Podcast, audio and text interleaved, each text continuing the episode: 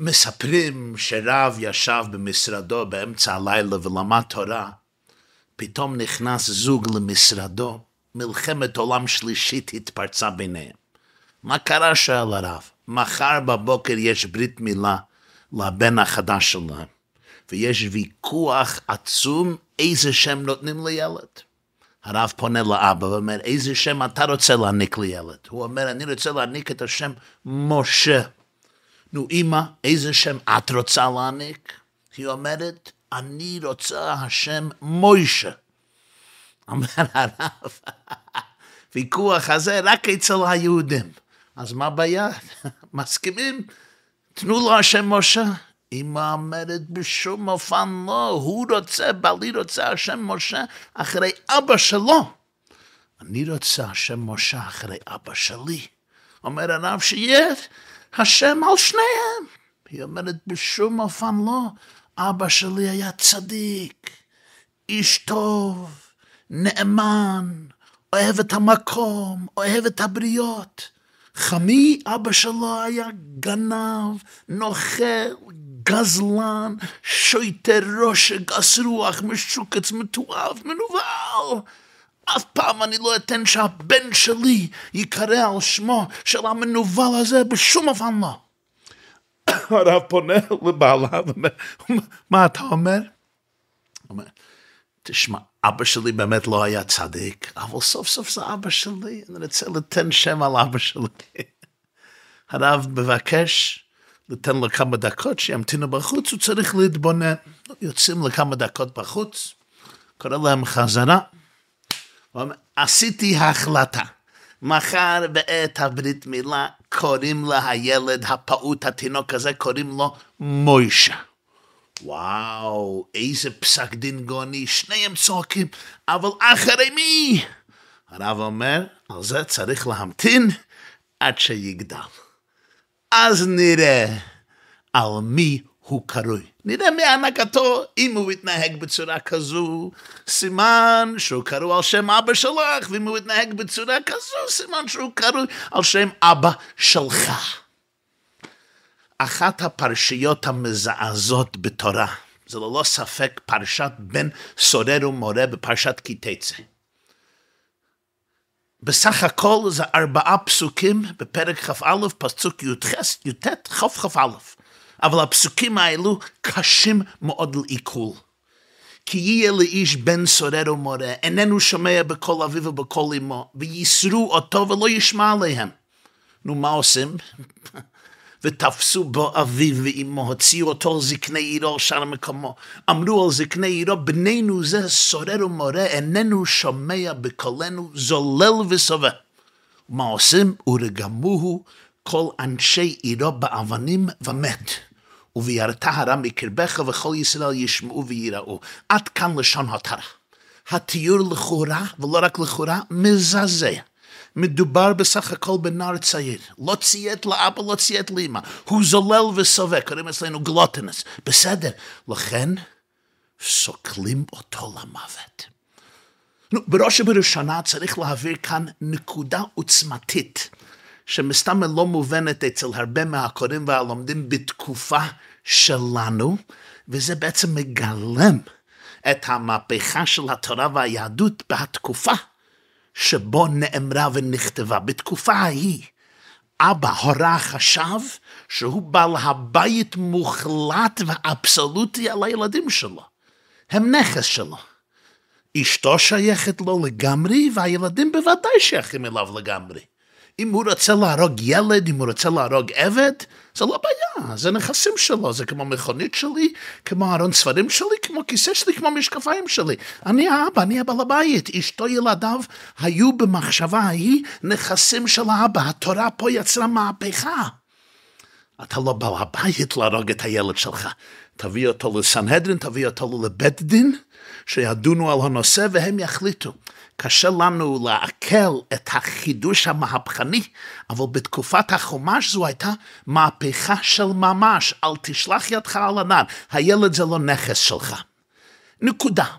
נקודה נכונה, אבל סוף סוף זה לא נותן תירוץ הוגן לשאלתנו. איך התורה יכולה להרשות ולצוות לאבד דין? עונש חמור כזה. אכן, מצינו בגמרא במסכת סנהדרין דף ע"א. אומרת הגמרא, אמר רבי שמעון, המדובר על רבי שמעון בר יוחאי, אחד מגדולי חכמי התלמוד. מה אמר רבי שמעון? וכי מפני שאכל זה תרתימר בשר ושתה חצי לוג יין איטלקי, אביו ואמו מוציאין אותו לסקלו? אני לא מבין. ילד הוא זולל, הוא אכל מנה גדולה של בשר, בסדר. שתה יין איטלקי. מוציאים אותו למוות? אבא ואימא? מה אומר רב שמעון? לא היה ולא עתיד להיות.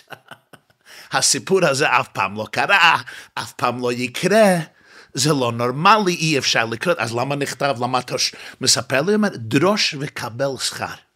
כלומר, יש דברים כאלה שהתורה כותבת בצורה לגמרי לא ריאלית, הדבר הזה לא יקרה, אומר לנו רב שמעון יחי, אבל עצם הדרישה, עצם הלימוד בעניין זה, יש בזה תועלת גדולה, דרוש וקבל שכר. רבי שמשון איש מסביר שיש בהלכה הזו לקחים חינוכים מאוד עמוקים ורלוונטיים, אפילו אם הסיפור הזה בצורתו לא יקרה אף פעם.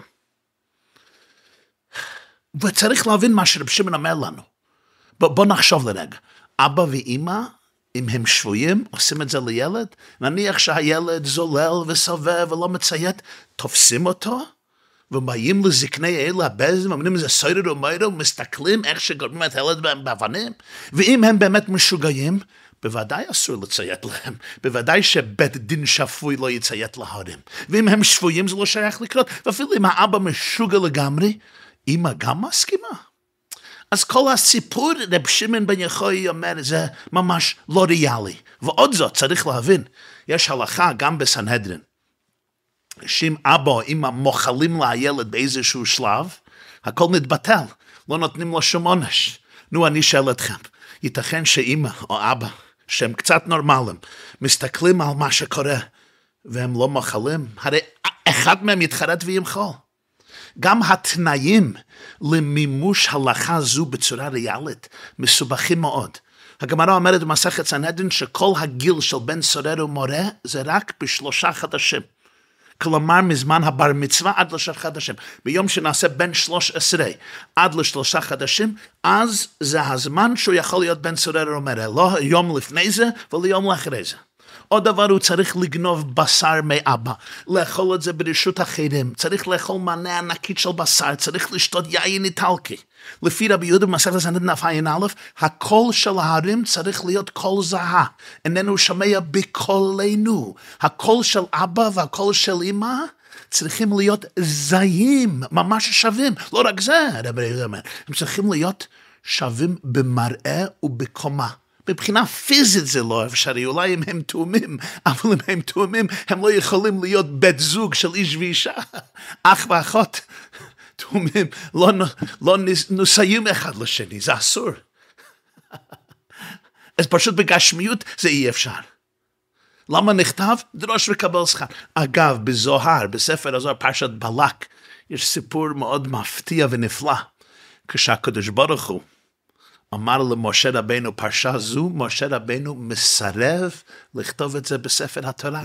הוא אומר לאלוקים, הוא אומר, זה לא ריאלי, שום הוראה נורמלי, שפוי, לא יעשה את זה בעולם, מה, מה אנחנו כותבים? הקדוש ברוך הוא מתווכח עם משה רבנו, הוא אומר לו, אתה רואה, אבל אני רואה דברים יותר טוב ממך. משה רבנו מסרב, ובסוף מה קורה? הקדוש ברוך הוא מראה למשה שכל הפרשה הזו רומזת לדברים סודים, לדברים נפלאים, יש פה סמלים של דברים עמוקים במאוד מאוד, ואז משה רבינו מסכים לכתוב את הסיפור. בכל אופן, איך שלא נחתוך את העניין, איך שלא נברא צריך להבין כל עצם העניין, אפילו אם זה לא קרה, אבל איך אפשר להסביר את העניין אפילו מבחינה תיאורטית. השאלה המרכזית הזו, זו לא שאלה מקורית שלי, זה השאלה בגמרא במסכת סנהדרין, בפרק בן סורר, פרק שמיני של סנהדרין, שמוקדש להלכה זו. שואלת הגמרא בסנהדן דף ע"ב, איך אפשר להרוג ילד על דברים כאלה? בגלל שהוא גנב, שהוא זולל, כי הוא אוכל בשר בצורה לא בריאה, בצורה לא הוגנת, בצורה לא עדינה, בגלל ששותה הרבה יין והוא יהיה אלכוהוליסט, נותנים לו עונש מיתה, וחז"ל אומרים שהוא לא רק אוכל, הוא גונב, בסדר, הוא גנב בשר מאבא ואמא, הורגים אותו. הרי בתורה יש הלכת על גנב, על גזלן, בפרשת משפטים. אף פעם לא מצינו שמישהו גונב, רוצחים אותו, הורגים אותו. עונש מיתה מגיע על עוונות חמורים במאוד מאוד, כמו שפיכת דמים, גילוי עריות, עבודה זרה, לא על גזל, ובפרט לא גזל מההורים. אומרת הגמרא בסנהדרין דף ע"ב עמוד א', תניא רבי יוסי הגלילי אומר, וכי מפני שאכל זה תרתימר בשר, תרתימר זה מנה גדולה, חתיכה גדולה של בשר, ושתה חצי לוג יין איטלקי, אמרה תורה יצא לבית דין להסתכל? של רבי יוסי הגלילי, אלא. הגיעה תורה לסוף דעתו של בן סורר ומורה, שסוף מגמר נכסי אביו ומבקש לימודו ואינו מוצא. ויוצא לפרשת דרכים ומלסתם את הבריות, אמרה תורה, ימות זכאי ואל ימות חייב. פירוש הדברים, ואגב רש"י מצטט כל העניין הזה בפירושו בפרשת כי תצא, כלומר, יש כאן מקרה יוצא דופן בתורה. לא מענישים את הבן הזה, הבר מצווה, הבחורצ'יק הזה, הנער הזה, בן י"ג שנה, על מה שקורה עכשיו. אלא, הפסיכולוג הכי גדול בהיסטוריה, הקדוש ברוך הוא בכבודו בעצמו, אומר לנו, יש פה כל הסימפטומים של רוצח מתועב סדרת, סדרתי. כלומר, נכון, עכשיו הוא גנב בשר, שתה יין, לא מציית לאבא, לא מציית לאמא. בסדר, ילד מופרע במאוד מאוד, לא הורגים אותו. אבל יש פה סימפטומים מדויקים מהנהגה שהתורה הקדושה מעידה, כי אלוקים מעידה למשה רבינו, אלוקים מעיד למשה רבינו בחמש שנים, בעשר שנים, בעשרים שנה. הילד הזה יהיה גנב, אבל לא רק גנב, הוא יצא לפרשת דרכים, למה? הוא יצטרך לגנוב עוד ועוד, יצטרך לכסף, ואף דבר לא ימנע אותו לעבור על כל איסורי התורה, גם שפיכות דמים, אני רואה פה התפתחות של רוצח. אז למה להמתין עד שהוא ירצח בני אדם חפים מפשע בעשרים שנה? בוא נגמור את העניין עכשיו, ימות זכאי ואל ימות חייב. חידוש גדול בבן סורר ומורה. כמובן, אני לא, לא יכול להחליט את זה, אני לא יכול להגיד, אה, הוא גנב, נו, נהרוג אותו היום. אף אחד לא מסוגל לעשות החלטה כזו. אבל הקדוש ברוך הוא בכבודו בעצמו מעידה שיש פה סימפטומים נוראים שנותן לנו השערה, ולא רק השערה, אומר לנו מה יקרה בעתיד. אבל פה היא השאלה הגדולה מאוד. מה קרה עם תשובה? לא מבין. יש יסוד גדול ביהדות, הרמב"ם מביא את זה בהלכות תשובה. וזה שייך מאוד לחודש זה או לחודש הבא. זה מגיע מתלמיד ירושלמי פיה. אין לך דבר עומד בפני התשובה. אפילו מנשה מלך ישראל. היה רשע מהראשים הכי גדולים בהיסטוריה, 55 שנה של מעשים מתועבים, שפיכות דמים ועבוד הזרה, גמרא ביבמות מ"ט אומר שהוא הרג סבא שלו, ישעיהו הנביא. אפילו הוא היה יכול לעשות תשובה. רבי מאיר אומר לרבה שלו, רבו אלישע בן אבוי במסכת חגיגה, תשב אנוש עד דקה, עד דכדוכה של נפש מקבלים אותם בתשובה. עד לנשימה האחרונה הרמב"ם כותב בהלכות תשובה פרק ג' אפילו כפר בעיקר כל ימיו ושב באחרונה. מקבלים אותו. הקדוש ברוך היה צריך לחתור מחתרת תחת כיסא הכבוד, כך כתוב במסכת סנהדרין. פרק י"א, פרק חלק, כדי לקבל את מנשה, כי המלאכים לא רצו לקבל מנשה מלך ישראל בתשובה. והנה פה ילד בן 13, גנב בשר, שותה יין כמו שיכור. אנחנו פתוחים, הקדוש ברוך הוא יש פה סימפטומים של רוצח. מה קרה עם תשובה? אף פעם לא יעשה תשובה, הכל בידי שמיים חוץ מיראת שמיים. כל בן אדם הרי יכול לחזור בתשובה. כל בן אדם יכול להפך את דרכו מן הקצה לקצה. הזאת נעמי, זו אמונת היהדות על ילד בן 13. נניח, אני מבין, הוא בן סורר, הוא בן מורה, הוא לא מציית, הוא מופרע, הוא גנב. יש פה דברים לא קלים לראות. אבל אבדה התקווה על ילד בן 13 לעשות תשובה? מה קרה פה פתאום להתורה?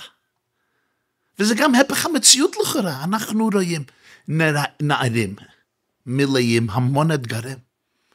לפעמים עושים דברים מאוד לא רצויים, אחר כך מתבגרים, מהפכים את עצמם, עושים סדר בחייהם, ברוך השם. פתאום בנידון זה, אין לנו שום תקווה. הייתכן? נניח אתה אומר לי שבן סורר ומורה לא היה ולא עתיד להיות, בסדר, לרוב הדעות. אבל סוף סוף, איך, סוף סוף איך אפשר להבין את ההלכה, אפילו מבחינה תיאורטית. עוד שאלה מאוד מעניינת, ראיתי את זה מהמהר"ל מפרוג, מביגור אריה ובעוד ספרים. סתירה מעניינת, בפרשת וירא. כתוב על ישמעאל ואמו הגר, יוצאים מביתו של אברום אבינו, ישמעאל הוא ממש צמא, רוצה מים.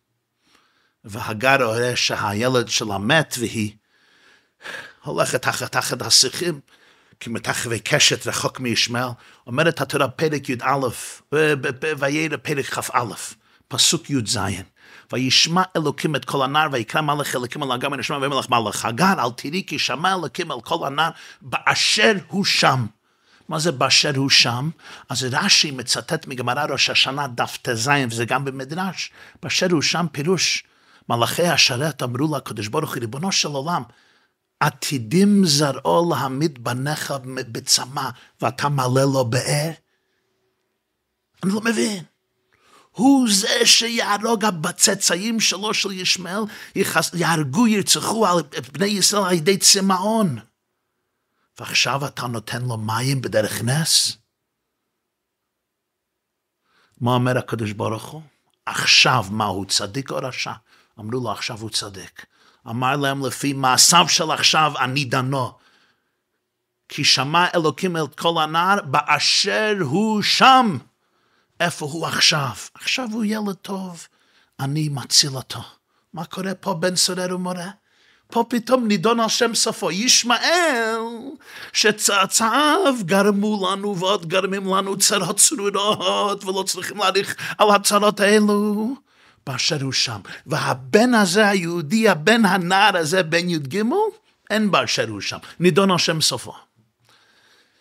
מספיק עם השאלות, לפני שנמשיך אני רוצה לבקש מכם לפרסם את השבירים הזה בין ידידכם, בני משפחתכם, מכיריכם, כדי למלות הארץ דיית השם כמים ליום מכסים, גם אם אפשר להירשם לערוץ שלנו, ללחוץ לייק, לכתוב תגובות, את כל השירים אפשר למצוא על, על, על פודקאסטים, על ספוטיפיי, רק תשמעו את השם שלי, ותודה רבה.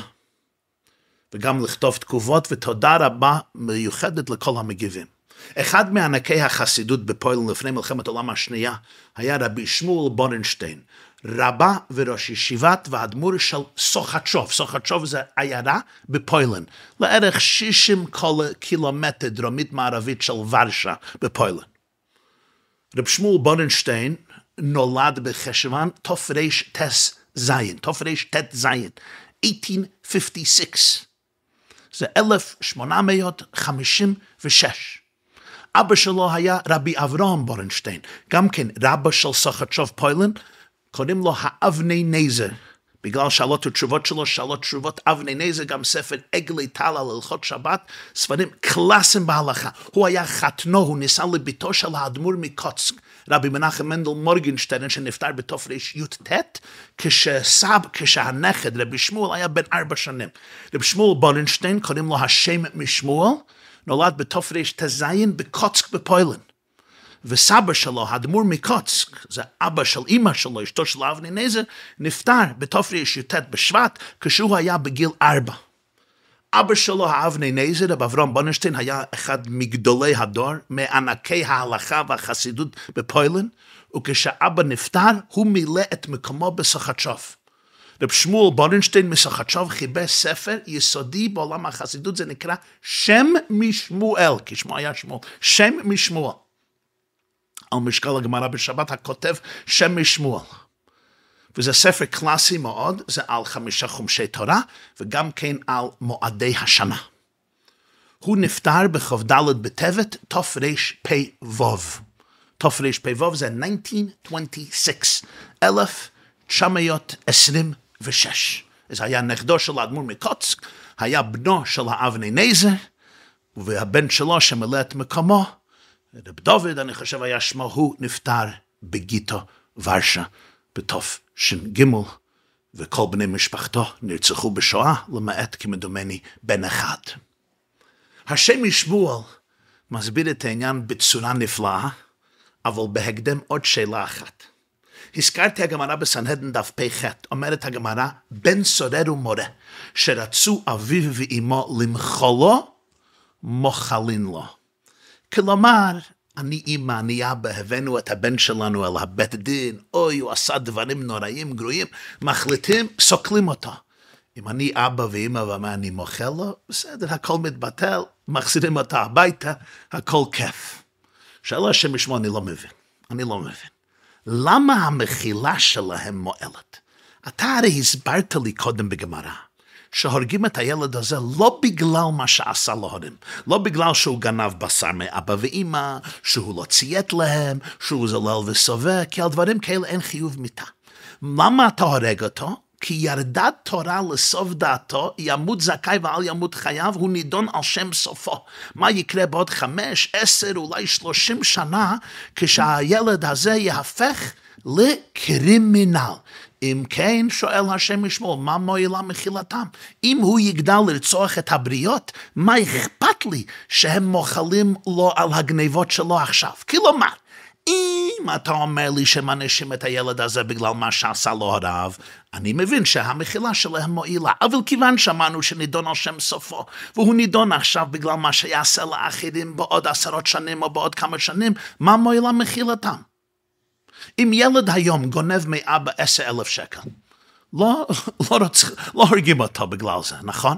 אבל התורה אומרת שאנחנו בטוחים שבעוד עשר שנה הוא ירצח מאה בני אדם. הבנתי.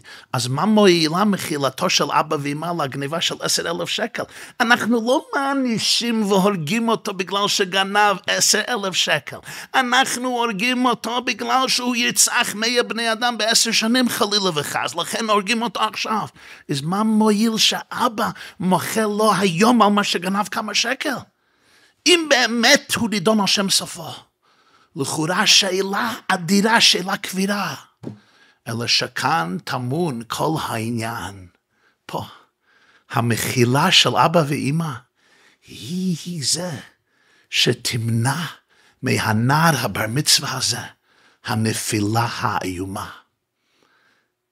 העובדה שהם מוכלים אותו, או לא מוכלים לו, על זה סובב, סובבת כל ההלכה הזו. ובואו נסביר את רעיון השם ישמור, אני אסביר את זה באותיות שלי כפי הבנתי.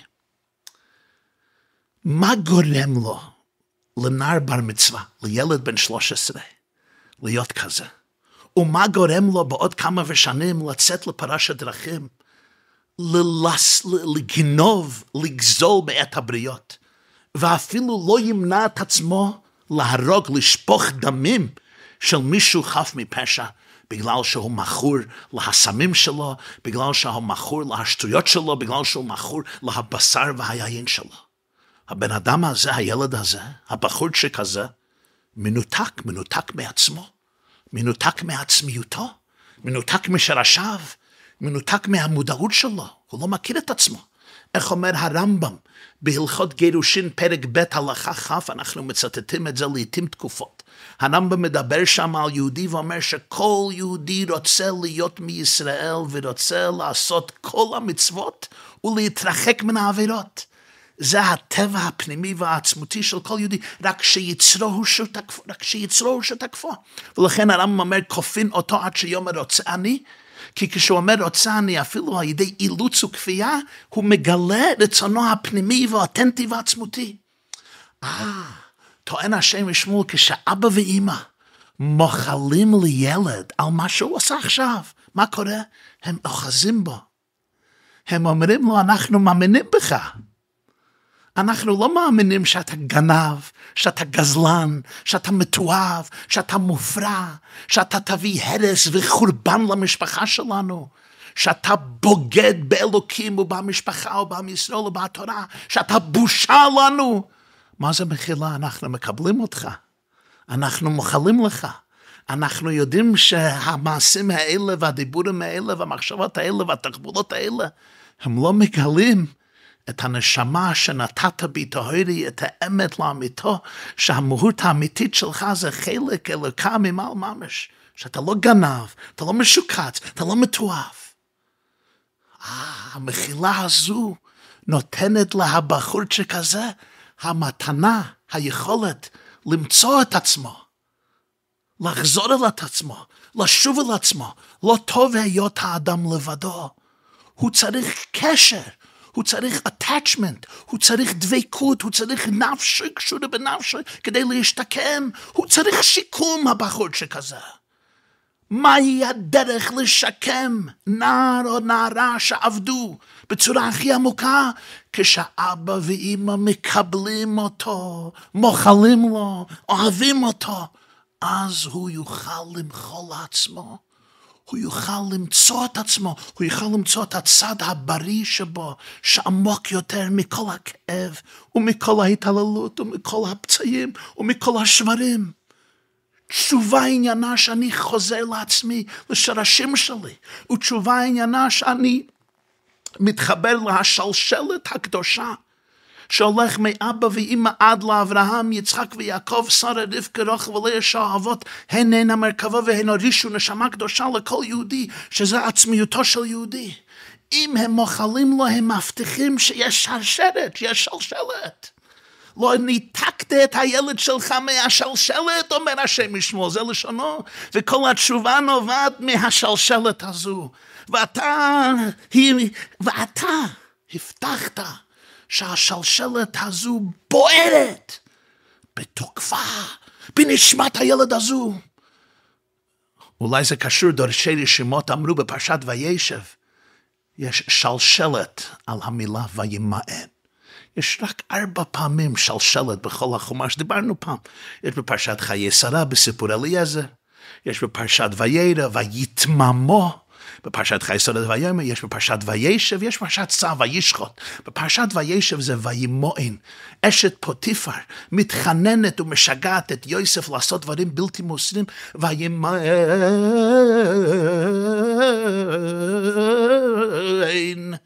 אומרים שוימאן זה שלשלת. השלשלת שהייתה חקוקה בעומק נפשו של יוסף, ראה דמות דיוקנו של יעקב אביו. זה מה שהעניק לו התעצומות, הכוח והעוז למען, וימוין, וימוין. זה השלשלת. אבל אם הם לא מוכלים לילד הזה, מה פירוש לא מוכלים? אומרים לה הבזדן, מתייאשים ממנו. זה לא ילד שלנו, זה זויבל וסוי וסוירר אומר, איך נפלנו בפח עם הילד כזה, איך היה לנו גורל מר כזה, איזה חטא עשינו שאלוקים יעניש לנו בבן מתועב, מגעיל כזה. וואו, וואו, וואו. אז באמת, אין לו דרך להשתקם. העובדה שאבא ואמא לא יכולים למחול לילד הזה, זה מה שמבטיח שהוא לא יוכל לחזור. זה מה שמבטיח שבסוף הוא יתדרדר עוד ועוד ועוד. צריך לספר לכם סיפור שאני אף פעם לא אשכח. הוזמנתי פעם בשבתון, לשבתון בקהילה, קהילה מאוד גדולה, חשובה, יפה. נאמתי במשך השבתות, מסרתי כמה שיעורים, הרצאות. בעת סעודה שלישית היה אולם בית כנסת גדול, כמה מאות איש, בעזרת נשים היו הרבה נשים, ואני מסרתי דרשה על נושא זה. לא מתנתקים מילד ומאמינים בילד למרות כל האכזבות, אפילו אם זה קשה קשה.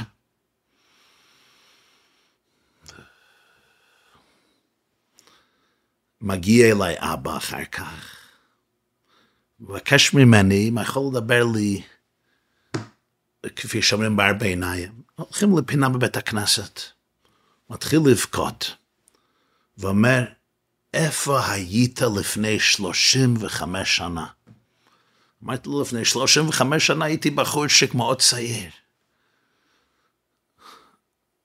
הוא אומר, למה לא אמרת דרשה זו לפני 35 שנה?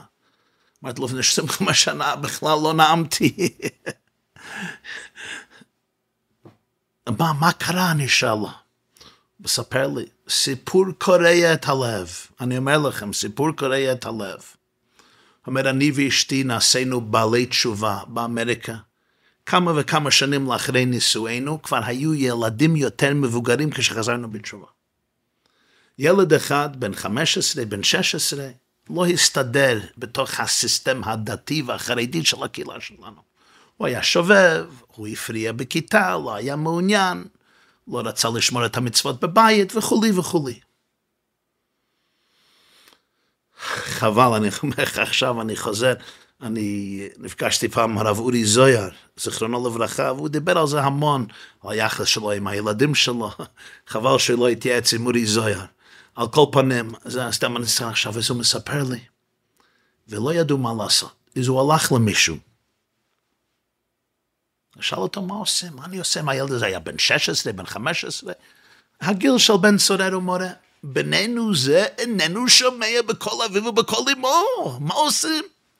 אומר לו היהודי לבעל תשובה הזה, תן לו אולטימטום, תגיד לו, או שאתה משתפר ומשנה את דרכיך, או שהבית הזה לא בית שלך, ותלך לחפש מקום אחר לחיות בו.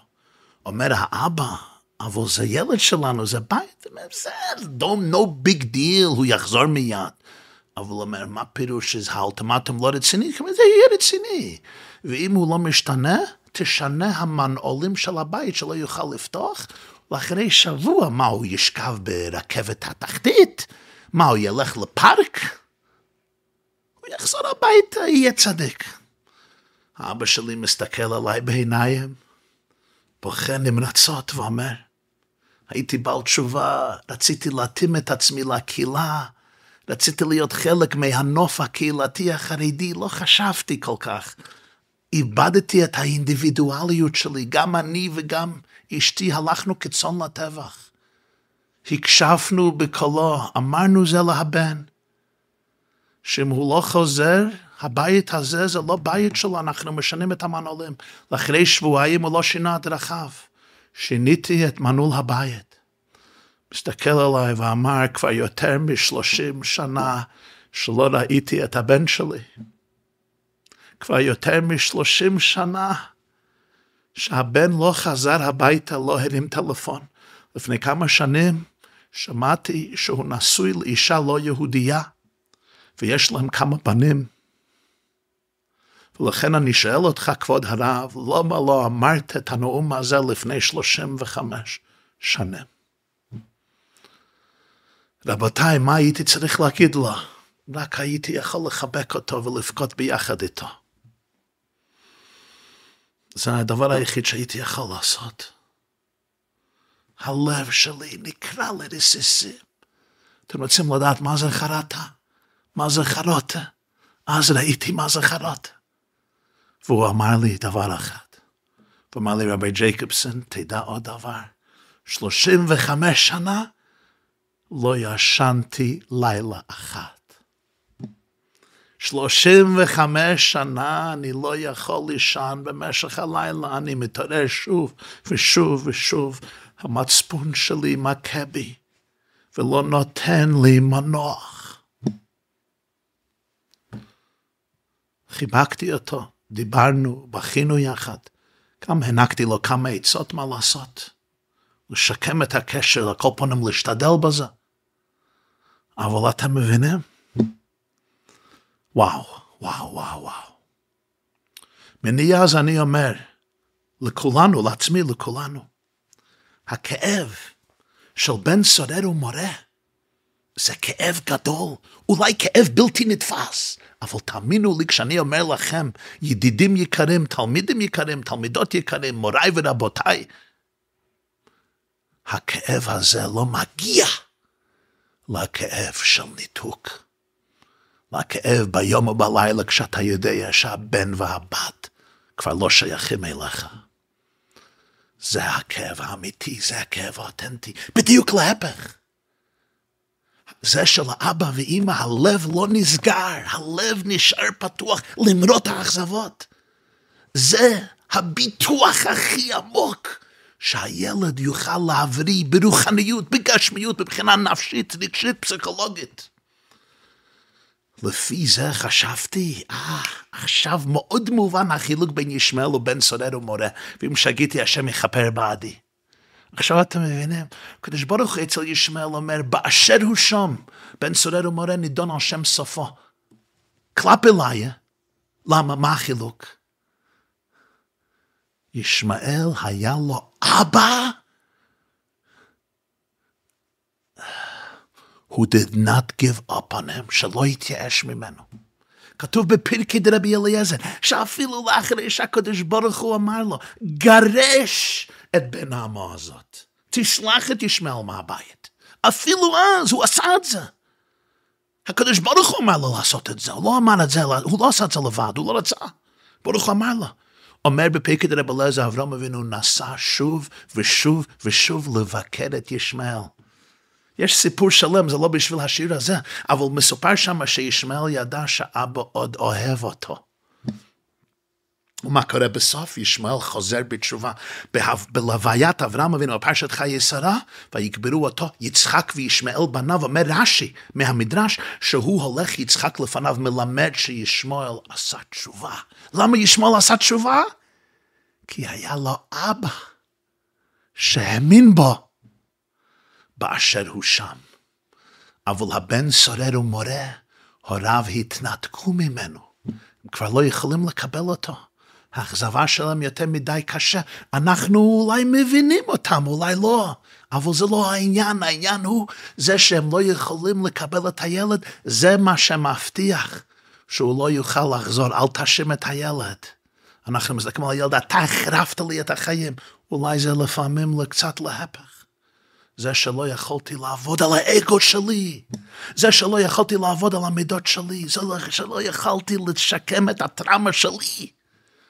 זה מה שלא נותן לילד שלי, לבן שלי, או לבת שלי בגיל 13, בגיל 15, בגיל 20, בגיל 30, בגיל 40, למצוא את עצמיותם האלוקית, הנצחית, המקודשת, הפנימית, נשמה שנתת בי, טהרה היא לעד לנצח נצחים. ודאי, זה לא המקום לדון אף אחד.